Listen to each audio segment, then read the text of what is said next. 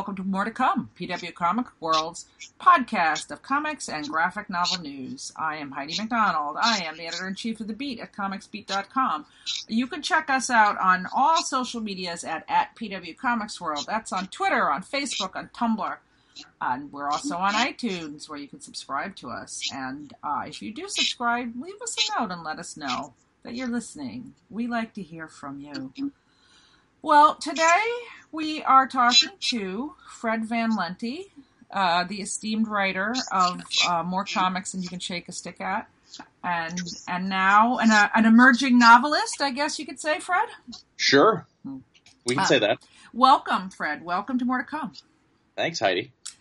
Um, so yeah, you've pretty much written it all. So uh, we could talk a little bit about the writer's life, I guess, and and dealing Sure. with that in this strange time we find ourselves in. But but the main reason I'm calling is the con artist. Your recently published murder mystery set at a gigantic Comic Con in San Diego. Does Go unnamed. I'm sorry? I said which which can go unnamed. But Yes, yes. more of a joke. Sorry. you don't give it a name in the book, do you? No, I don't think so. Yeah. Um, and yet, you managed to hit all the places that those of us who have been to the San Diego Comic Con will recognize completely. Yes. Yes. Uh, I, in fact, there's um, the murder, the first murder takes place in a fairly iconic setting. You want to talk about that a little bit? Sure. Uh, yeah, the con artist is my uh, second murder mystery uh, from Quirk Books, distributed by Random House. Uh, and uh, like you said, it's it's set at, at, at a San Diego Comic Con, um, starring a uh, famous comic book artist who's essentially accused of murdering his editor that he has a long and, and, and checkered history with. Uh, and the editor winds up dead uh, on the say the, the sort of iconic stairs of the San Diego Convention Center that come down from what's called the Top Sail Pavilion. Uh, and uh, what's neat is that when the folks at Quirk did the book jacket cover, um, the illustration is sort of like Funko doll cosplayers on the staircase, and it's sort of a recreation of that murder scene. Uh, Yes. done like kind of two dimensionally. It's really neat. It is. It is. Who did the cover art, as a matter of A, fact? a terrific artist in LA uh, called Truck Torrance. ah, very good. But inside are illustrations by um, the the great um, Tom Fowler. Yeah, so because the hero of the book is a comic book artist, we thought it would be fun to have excerpts from his sketchbook in them. That's that's he's sort of sketching the his adventures as he as he goes through trying to solve this crime before he goes away for it himself.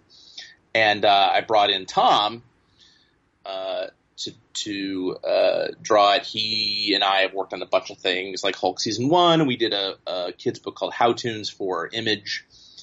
Um, and Tom's ac- uh, uh, actually illustrated before he actually illustrated Tom King's um, novel, prose novel that Tom did before he got into Ah. comics. So, so Tom is not uh, a stranger to the book illustration world, and he did a terrific job. Right, right. Um, well, I mean, this book is a is a tremendous hoot in so many levels. I mean, first off, it is a murder mystery, so if you like murders, mysteries, you'll like it. But um, it's also, I mean, if you're into comics, it is a cornucopia of roman à clef. Uh, I mean, Exactly.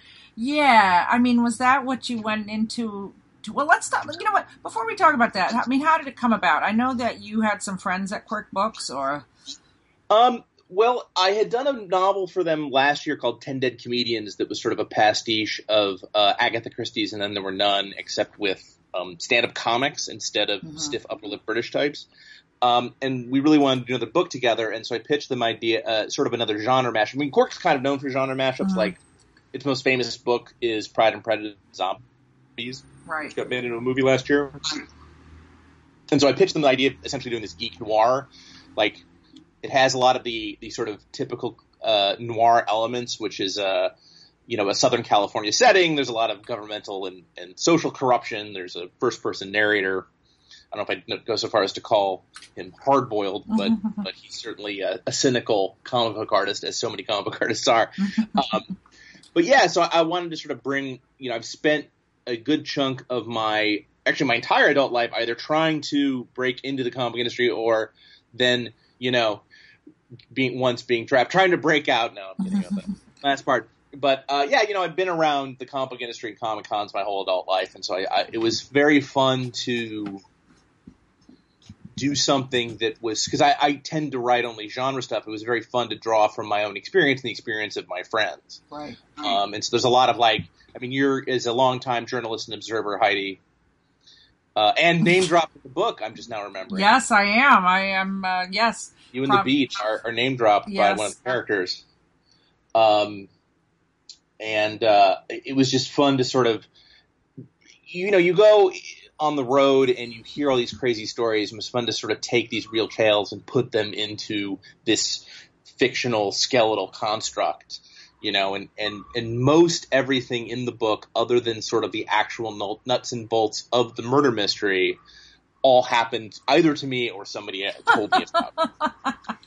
Yeah, I recognized a couple of, uh, you know, some Incidents. incidents that might have crossed my radar. Even, um, well, this is you, you know, I'm a, I'm an aficionado of one of my little hobbies is um, collecting all other media about Comic Cons. And Okay. There's so there's been a few documentaries about Comic Con. There's actually a, a movie called Comic Con the movie, directed Okay. by Mark Hamill. I think. Believe it or not, yes, yes. This came out It's a documentary. no, it's a, it's a, it's, it's. I think there might be a murder at the Comic Con. Actually, what's Okay. it, what's it called? I, I'm not sure, but uh, Mark Hamill's in it. Maybe he didn't direct it. I so I misspoke. I, I should remember. I do have the DVD of it. Uh, and of course, there's Morgan Spurlock's, um, you know, Comic Con documentary, and and now recently there have been all these books set at Comic Con, and uh, are not all, but I mean, you know, a very slim shelf of which yours now uh, holds a prominent place. And Excellent. and I just I think it's it's just interesting seeing how um, how the, you know the setting of Comic Con, especially San Diego, uh, where they're all set because it is the most famous, Sure. has, has become kind of um, what's the word relatable, I guess, to everybody. Sure. Uh, It's not this like weird destination anymore. Right, right, yeah. Um, but I mean, I, I guess, uh, you know, in your first murder it, or murder mystery, it was you know kind of a takeoff on Agatha Christie. But I mean, did you find that Comic Con, the the milieu of Comic Con, was a fertile setting for mystery? Yeah, I mean, I, I grew up. I'm a huge Raymond Chandler fan, and I love the Philip Mar- Marlowe novels. And what was funny about this book was I had I had written about 50 percent of it when I sort of, but I wrote the whole thing in the in the third person, and it Mhm. wasn't until I I hit like the halfway mark I was like, well, wait a minute, this is basically a noir. I should do this from the first person, and so I had to go back and rewrite the entire book and put it back in the first person, which was surprisingly less difficult than maybe it sounds. Uh, just saying it like that. But then I, uh, then after going through several rounds of proofreading and corrections, I caught the a stray third person Mike subject in a sentence in the first person, and so I was very proud of myself that I caught the last mic and got rid of it, and turned it into an I before it went to press. As a fellow uh, publishing maven, you'll you'll appreciate that feeling of satisfaction. Yes. yes, indeed, indeed, yes. Uh, well, you know, writing a book is a lot more words than writing a comic script, I guess, unless you're Alan Moore. Uh, Right. Who you do kind of, I, I think there's a little bit of an Alan Moorish type figure in here. Uh, Yes, there's a very uh, he's an amalgamation of a bunch of different people. yes, yes, yes. Uh, Pretentious comic book writer and uh, potential suspect in the murder. Right, right. Well, you do get to kill off uh, one of the most despised of all comics characters, the awful editor. Yes. Yes, I've been telling other editors it's about a it's about a comic book artist who's accused of murdering his editor, but it's not personal. It's not all well, there's not a jury that could convict him a lot of times. uh, also, so the, the, the main character is uh, is named Mike Mason, and Right. um, I, I don't know if, but uh, you know, in the in the book, he actually lives at Comic Cons. He goes from Comic Con to Comic Con. Ever since his marriage broke up, he, you know, he he just comes as a guest and lives now. And you know, I think some people might think that's far fetched, but there actually is a real person who did that for a while. Correct? Yeah, uh, my buddy Mike McKone, who I'd done Amazing Spider-Man with, I was standing a couple years ago, standing with him at the uh, at the baggage kiosk at Newark Airport. We were in for luggage, and I was like, "I'm going home. Where are you going after this? Or where are you living now?" And he's like, "Oh, uh, nowhere." I was like, what do you mean? well, I'm going to uh, I'm going from con to con, and he basically described what Mike does in the uh, the fictional Mike, excuse me, does in the book, um, which is that he would. Um, if a con invited him, he's a very popular artist, so he gets a lot of invites. He said, "Sure, I'll come, but you have to put me up in the hotel for the whole week and extend me either direction for the weekend." Mm-hmm. And you know, I don't know if he I did that in lieu of a speaker's fee or appearance fee or whatever, but then he would go and sketch sketches for folks and for Mhm. fans during the con, and he would make his money that way. Right. And uh, and he did that for two years. Wow. And uh, you know, I, I I was like, that's an amazing story. And uh, uh, Colson Whitehead, who's a writer I admire quite a lot, did a very good book called John Henry Days that was about a guy that was very similar about a journalist who sort of goes from press junket to press junket and is also sort of uh, similarly, you know, uh, a wanderer or perhaps a hobo, Right, right. look at it. And I would, and I couldn't stop thinking about this. And then I saw Mike. I'd still see Mike on the concert. Like a year after that, I was like, I saw Mike at a show in Washington D.C. and I was like, um, I wrote, a, I'm going to write a book about you. And he's like, ha ha ha, very funny. Uh, and then, I, then I watched and I pitched. I told him I pitched the book that I was going to write about you. He's like, ah, yeah, whatever. And then a year after that, I saw him in Denver, Mhm. Denver Comic Con, and I quizzed him there. And I was like, I finished that book about you. I have some questions. and so he talked to me about like, um, how he lived, about the fact that he he kept stuff at uh, various storage units around the country, like where the big cons are, and that's kind of how he survived. Um, now I'm happy to report he lives in Portland, so he has ceased his wandering. well, now if I was going to pick the city that a comic book artist would end up in, I think Portland, Oregon Yeah. would be the one because uh, Not not a shocker. Come Yeah. to USA. yeah, right, yeah. Uh, Uh, wow. And Mike, and there's some significant, like you know, Mike is British, so he's got sort of the whole expat thing. But my character, Mike, is an American, so he doesn't Mhm. have to deal with you know Right. immigration or anything like that. Um, and when my favorite thing that Mike said, he said, "Well, after the first year of doing it, people were I told people what I was doing, and he, they were like, oh, that was cool.' And then after the second year, I told people what I was doing, and they're like, oh, that's sad. That's true. That is true. If you decide to lead a nomadic lifestyle for a year, everybody thinks you're a bold adventurer. Yeah. But then when it goes on, uh, to be honest, when I first heard about Mike doing this, I was like, "What?" And I became concerned for him. So, He's he is a very like maybe it's just the English affect, but he he he's very mellow. He, he he is exactly the sort of person you would imagine that would have the required temperament to do what he did right, right. because he's so kind of laid back. Well, I just finished um, a very long story about Comic Con, and I talked to a lot of industry professionals about the fact that there are so many Comic Cons right now. Yeah. And actually, Matt Hawkins from Top Cow was joking that that was his plan to get an RV, you know, and just drive around from con to con. Sure. Yeah, And and uh, you know, honestly, now that lifestyle actually doesn't even sound that that un, unwieldy or unrealistic. You know, there's so many events. I mean, I guess it'd be like being in a flea market or a carnival or a circus or something. yeah. I mean, I was I was in the Wizard World system for a long time, and it was all automated. So if I wanted to, I could have done a Wizard World show. You know, I just go online and you you know you set up your travel and they pay for it and they and the hotel rooms and I could have just bounced around.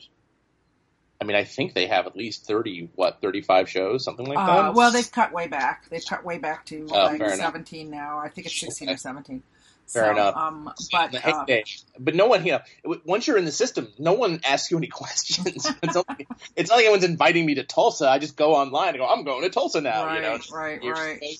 And your headshot's in the system, and it just spits it out in the Tulsa website. It's like, you know, Wow, I had no idea it was that simple. Damn. oh yeah, if you really want, if if I really wanted to scam Wizard World, I absolutely could have. It just started showing up at shows. You know, who, who is this guy? You know, Right, right, right. Um, wow, that's funny. Um, yeah, but I well, I mean, if it isn't Wizard though, it's like all these other shows that are starting. I mean, now there's Ace Comic Con and and I mean, just so many local shows. I mean, we did talk about that, and and uh, so you went to San Diego Comic Con this year with Quirk to promote the book, correct? Yes. Uh, so Yeah. how how was that? What, what how did that experience? It was up? good. It was good. We did very well. Uh, I I went for less time this year uh, because the year before I, I went to San Diego to research the book, and so I actually stayed quite a bit of time. My wife Crystal was actually born in City of Industry, which is right outside San Diego, so she had not been back for a long time. So we kind of, you know, wandered around the streets she walked at four. When Right, she was right, right. Whatever, Uh, you know. Uh, Uh, but, uh, birthright trip. but definitely like two. It was one of the few times I've gone two years in a row because generally speaking, uh, I find San Diego sort of oppressive. Just a lot of crowds and uh, and uh, uh, a lot of sort of you know uh, pop culture being screamed in your face for for half a week or longer does not necessarily fill me with excitement. Right. Um, but uh, it, it made it very easy to sort of come up with stuff and sort of make make fun of during the book and, and in the book obviously there's a lot of like immersives from made up TV shows like Cell Block Z which is a prison sort of an orange is the new black meets the walking dead kind of prison Right, right, right. I loved that. That was a good one. Yeah, yeah. I mean, they're also plausible. I mean, you have another like you know chase scene set at the the Walking Dead, uh, you know, Yeah. zombie hut at Petco Park. Uh, you you did your research well, Fred. You found so many great set pieces that are so iconic. Yeah, thanks. It, it, it's it was also fun to like come up with and like do like there's a there's a ice bar at at uh, something for uh, a comic that Steve Ellis and I tried to do called Absolute Zero about this nuclear winter book. So the the comic never actually came about, but I managed to use it as a Right. as a bit in the novel. So it's it's a lot of fun to sort of traipse around and and, and all just all of the great character. You know, just you meet so many great characters in uh, in Comic Con. Like I was, a, and it was just fun to talk to different colleagues. Like there's a there's a central crime. It's not a murder that happens in the book that I actually ended up. I was in a. This is. I- We were in a. I was in a. Uh, I was Wizard World in New Orleans, Mhm. and, and Dean Haspiel had knew somebody in the French Quarter, and all the artists. We all went to this guy's place.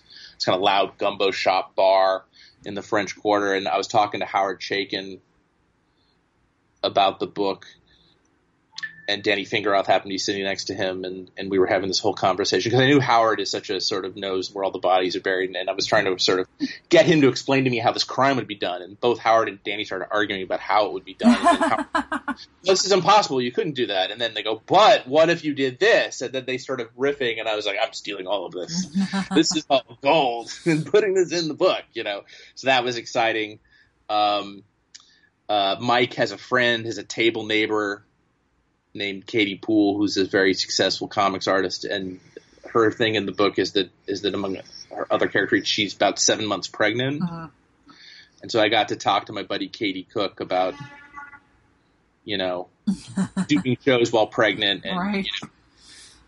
how you know she was like it's hard to draw at the table because every time she leaned forward she felt like she had to pee you know so she she got one of those uh um like lap pillows like lap desks you know what i mean and that's where she sort of was able to lean back from her table and kind of get her commissions done nice. um, nice. and I just like, you know, I, I like the, I like talking to creative workers and doing things about creative workers because so many people don't think of what we do as work, you know? Right. Well, that's it. You know, I mean, there is this kind of, um, you know, there is this mystique. Uh, although, you know, especially if you're an inker. So, Right. Yeah, but uh, yeah, I, I I always say like like you know the the Comic Con has kind of supplanted the the circus and the carnival and the popular imagination as kind of this place where you go to, you know, get your your adventure, you know, have adventures or live out your Huh. fantasies. That's an interesting way of look. I don't disagree. That makes a lot of sense. I mean,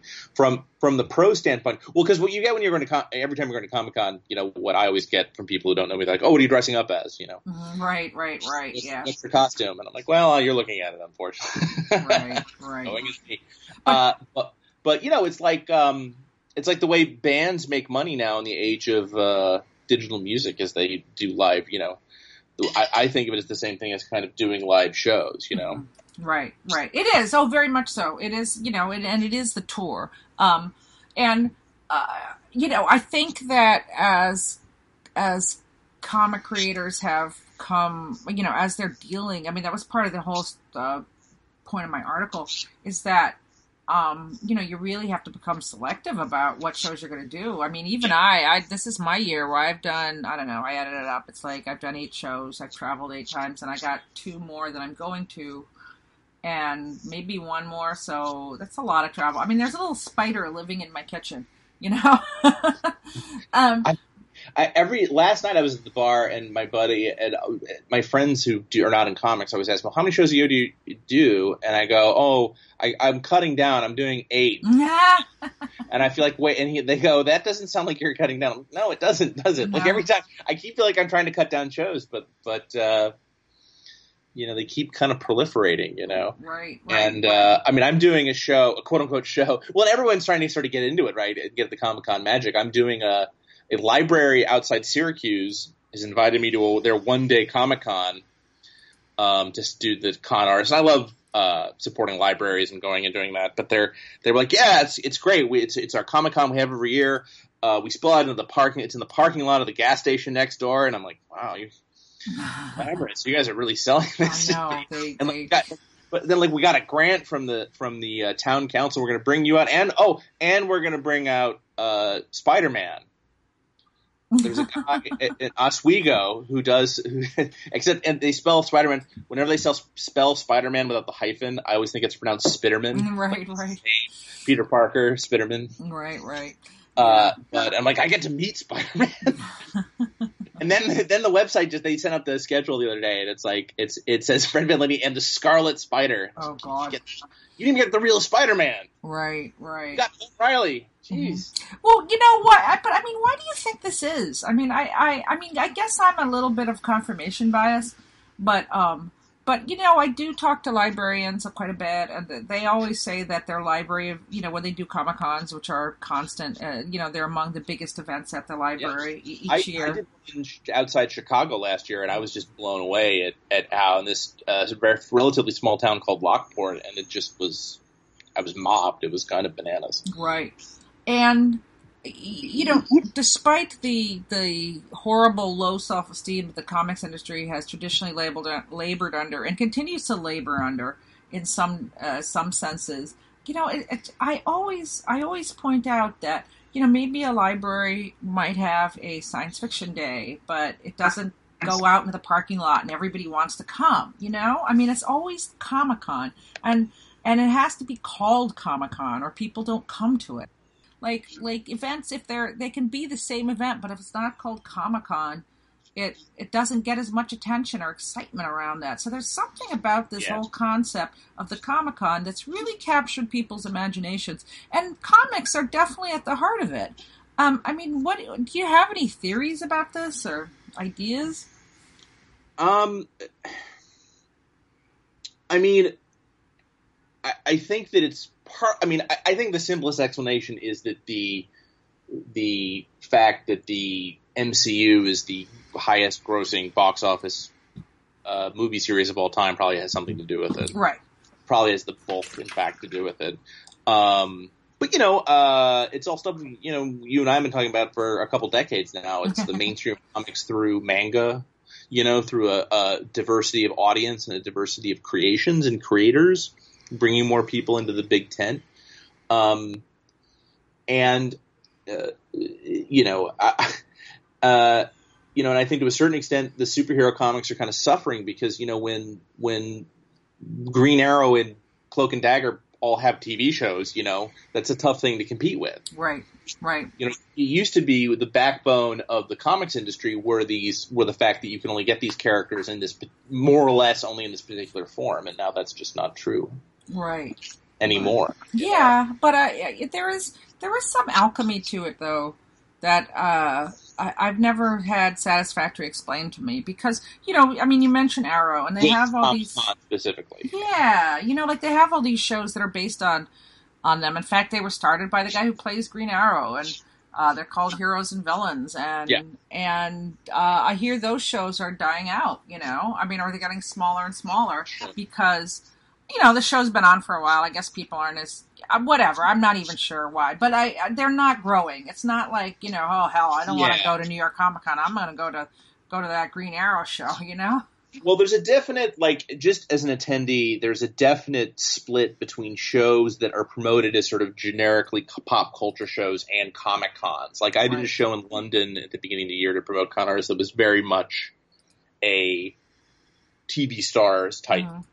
Get their autographs type show, and the and the interest in re, not just comics but sort of reading material in general was fairly low. But then you go to another show that is much more comics oriented and it just kind of explodes. The interest is just overwhelming, you mm-hmm. know. Yeah. So, so I think it's I think it's very I think it's different in that I think there's a very distinct difference between shows with people who want to take photos with the Batmobile, you know, mm-hmm. and people who want the comic experience, who want books signed or to pick up new things or to, you know, meet a favorite creator or something like that. Right. Um, and it does seem like the latter overperforms the the the former, but that may very well be because they're actually like you know they've got a broader audience, they've got right, a broader right. customer base to appeal to. Yeah, I mean, I, I think so, but I, I it's just, I mean, even if you go to a thing like BookCon, I mean, I saw you at BookCon, and yeah. and you know, I mean, there was definitely a, lo- a lot of excitement at BookCon. There were okay. a lot of people there. There was a lot of people lined up for their authors but it still to me it still just didn't have the energy of a Comic Con. Yeah, I hear you. Uh, that that was a show where I did exceptionally well at, um, but I think that that's probably just because of of who number one. I think I mean I would also say that say East, East Coast shows in general do better than anywhere else right, because right. for whatever reason we're we're a real reading capital. Um, but yeah, I, BookCon has kind of struggled, I think, to find an identity, and BookCon being, for those who don't know, the BEA the sort of industry gathering of um, booksellers and, and publishers and writers sort of trying to glom on what we've been talking about this whole kind of Comic Con magic added a weekend. Like I guess they extended the show. Like you might know better than me. Uh, did they just change? Did they did the yeah, show well, they, go through the weekend before? is that a new well? They you know they I think it's it's put on by ReedPop. Well, you know both shows are Book Expo and BookCon are put on and New York Comic Con are put on by ReedPop, and I think they just did what I did and looked at New York Comic Con and said, geez, we need this level of excitement for the book show. So they yeah. started an event called BookCon. And, you know, they're trying to stick with BookCon because, to be honest, it's more lucrative. You know, BEA yeah. is a, is a, uh, trade show. Yeah, it's a trade show, and you give away books. Whereas at BookCon, you sell books, and um, you know that you said you did very well there is great to hear. I mean, I, I certainly it was a good show. I'm not I'm not knocking BookCon. I think they've kind of got this, you know, they're learning how to do this model. I feel like this year is the year they finally figured it out. Right. And where it actually felt like, I mean, I, I hear what you're saying about the energy being different, but, but I kind of feel like they find, like before, right. like everyone was just kind of, uh, the guidelines had been before, because I think it came to the end of BEA, everybody was just the vendors were all just like, oh, shoot me now. they were just all exhausted, right. you know, from being just done BEA the whole week. Right. I think I think maybe they I don't know if the if the if the vendors realize we got to get some fresh staff in. Right, right, right. I know it's it's a long it's it's longer than Comic Con really when you yeah. add it all up. Yeah. Um. Well, you know, Fred, I wanted to talk to you a bit about um, just the stuff that you're working on now because this sure. is your second novel, and uh, mm-hmm. you know, I mean, you have written so many comics, and uh, you know, I mean, from some classic stuff like Marvel Zombies to uh, uh, Spider. I wrote Spiderman, Web of Spiderman. Yep, Web of Spider-Man. Um, of course, Action Philosophers. Um, yes. Now the Action Presidents, and one of my yep. favorites, the Comic Book History of Comics. Thank you. Yes.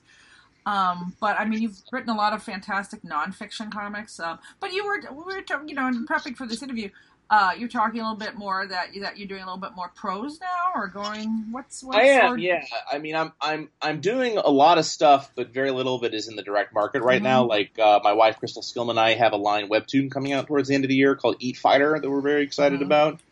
Uh, right now for Random House, I'm doing the comic history of basketball. Mm-hmm which is taking up a lot of my time, which is sort of an exciting, fascinating subject.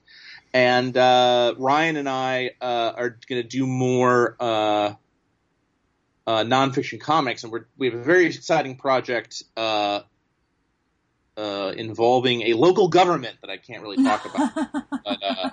but, but hopefully, we're going to get kids more interested in government, ser- both government service and uh, activism. I'm just a bill up on Capitol Hill. Little uh, some of that, and yeah. then there's also some go out in the streets with your signs and make your voice heard. You Mhm. know, and that would be Ryan Dunleavy, correct? I yes, Yes. Ryan Dunleavy, my frequent partner in crime in the aforementioned Action Presidents and Comic Right, right. And as long as we're talking about collaborators, I also want to give a shout out to your wife, uh, Crystal, you've mentioned Yes. several times, Crystal Skillman, who's a, a very respected playwright Mhm. uh, eh, here, and uh, and um, and you and she have have collaborated on a little bit, right? I mean, she's definitely the dramaturg, Yes. but Yeah, we're we're doing a lot more. We did a sh- we did a show a couple years ago called King Kirby that is about the life of Jack Kirby, uh, and that's still done around the country. And uh, we have a strip coming out from Line Webtoon that we created together called Eat Fighter. Mhm. That's sort of Fight Club meets Food Network. It's about illegal underground competitive eating. mhm. Um, it's wonderful, and it's being drawn by the great uh, Fernando Pinto, who's a great young artist from Chile that I think you're oh, all, cool. all gonna be hearing a lot more from. Yeah, excellent, excellent. Um, yeah. Oh no, I went and saw their your a production of King Kirby, and uh, it really is a is a wonderful play. And um, you know, it's funny you mentioned Dean Haspiel because his his he's become a playwright now himself. Yeah, that's right. We King Kirby was in the same show as I think, or the same festival as his first play. I think. Yeah, and um, I mean his works also heavily referenced at Kirby, so Yeah. you know, seems to be a dramatic touchstone there. Um, you know, how do you though? I mean, you definitely uh, strike me as someone. I, I let me rephrase. I always start my questions. And I my strike you with someone. yeah, you know, my train of thought is so often derailed by my own brain. Um, you know, I one of no one. That would be really depressing.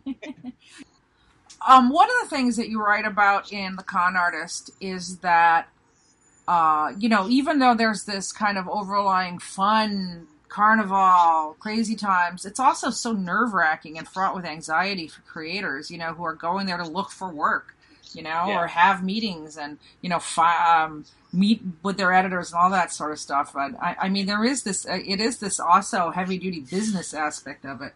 Um, yeah. See, see all the people who are more ex- more successful than you are. right, right. It really is a test. But I, I was going to say, um, uh, you, you you don't strike me. I mean, there you do kind of mention a little bit in there, like people who uh, are like, "Oh my God, if I don't keep writing Spiderman, you know, my life is Right. over." Whereas uh, you don't seem to be quite as um, you have a lot of pots on the stove, is what I'm trying to Yeah. say. You know, Yeah. you I- have. Go on. I was going to say that that is largely a result of not wanting to be chained to the big two. Right. Um, because this, I mean, I've gotten a lot of great work and met a lot of great people and like our friends at the big two. But the simple fact of the matter is, is you are there. That Spiderman Mhm. and Batman and all the other characters are terrific, but but they're owned by these other entities, and and you don't want to give too much of your power and the decision over your life and your career to other people Right.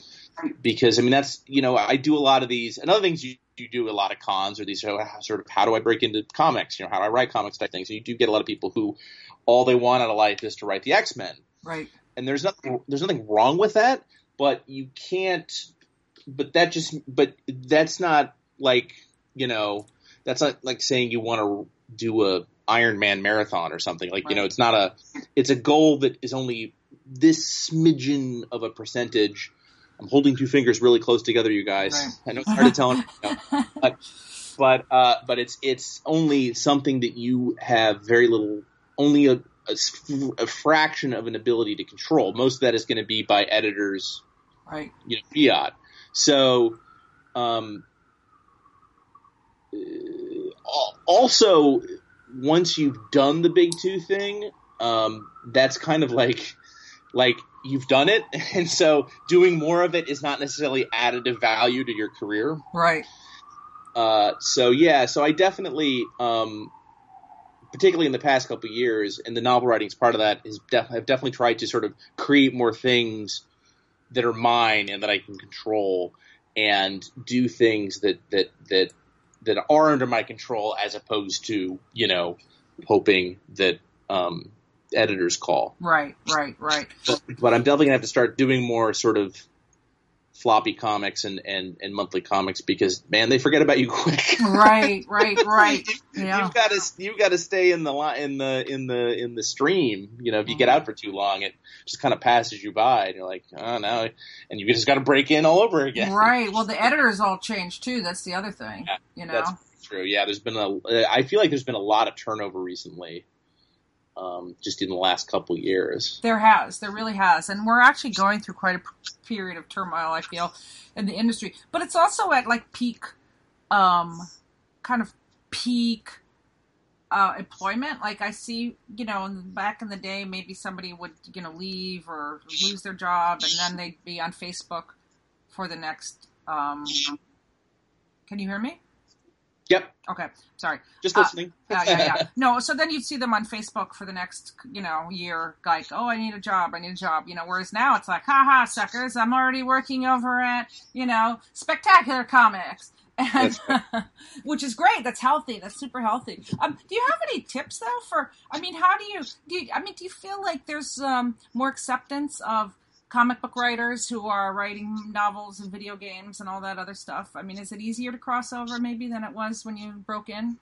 I, I I think it certainly is if you can slap the Marvel brand on your resume. I mean, I, I, I have no illusions that a lot of my opportunities have come from the fact that people are like, oh, you wrote, you know, hmm uh, y- y- that I have the Marvel pixie dust on me, you know. Right. So, uh, and and also like the way the publishing industry works, if you're if you're well known for some other thing, that's so much easier to getting your book done. It's not even funny, you know what I mean? You know, it's like how every celebrity seems to have a picture book. Right, right. It's kind of the same basic principle, Right. you know. Because celebrities are really so good at writing for small children. So, That's right. That's right. they have a lot to say about puppies. right, right. Um, well, I, I mean, there's certainly, a, you know, it's a very exciting time, and I, I actually think a lot of this cross disciplinary, you know, crossing over. And I mean, you know, you mentioned Tom King earlier. I mean, here's a guy who wrote a, a pretty serious novel that I have sitting here uh, on my shelf. And, uh, you know, as an escape from the CIA. And now he's the toast of comics, you know, Yep. writing comics. So- Absolutely. That's how it goes. yeah, yeah, it's interesting. Um, let me see. Uh, well, so what is next for what is next for you, Fred? What else can we? Uh, you know, oh, I know. The con artist uh, just seems to me to be ripe for a movie. What a great movie it would make. Hey, Work and I are not arguing with you at all.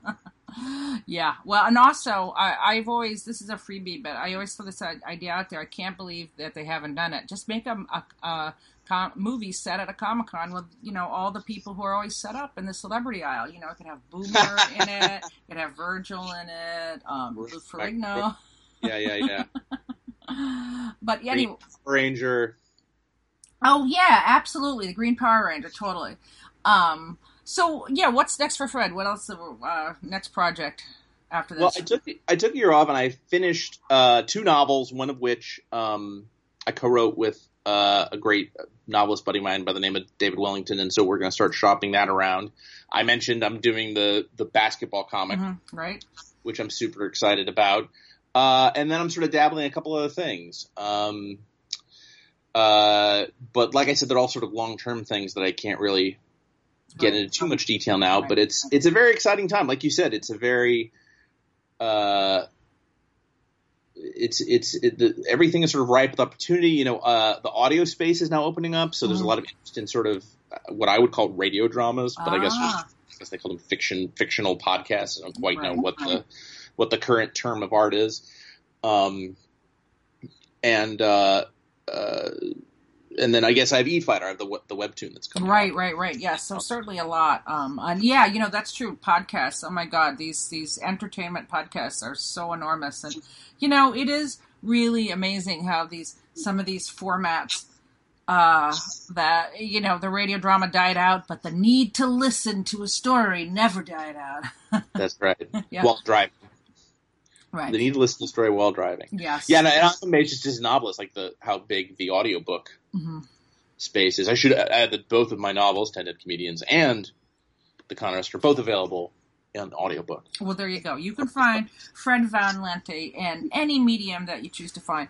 Uh, well, anyway, All five senses Yeah. can be experienced at some for the for the right price.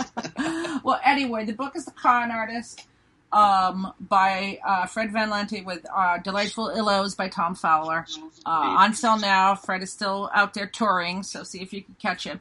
Uh, Fred, yep. thanks so much for joining us today and more to come. Thanks, Heidi. All right.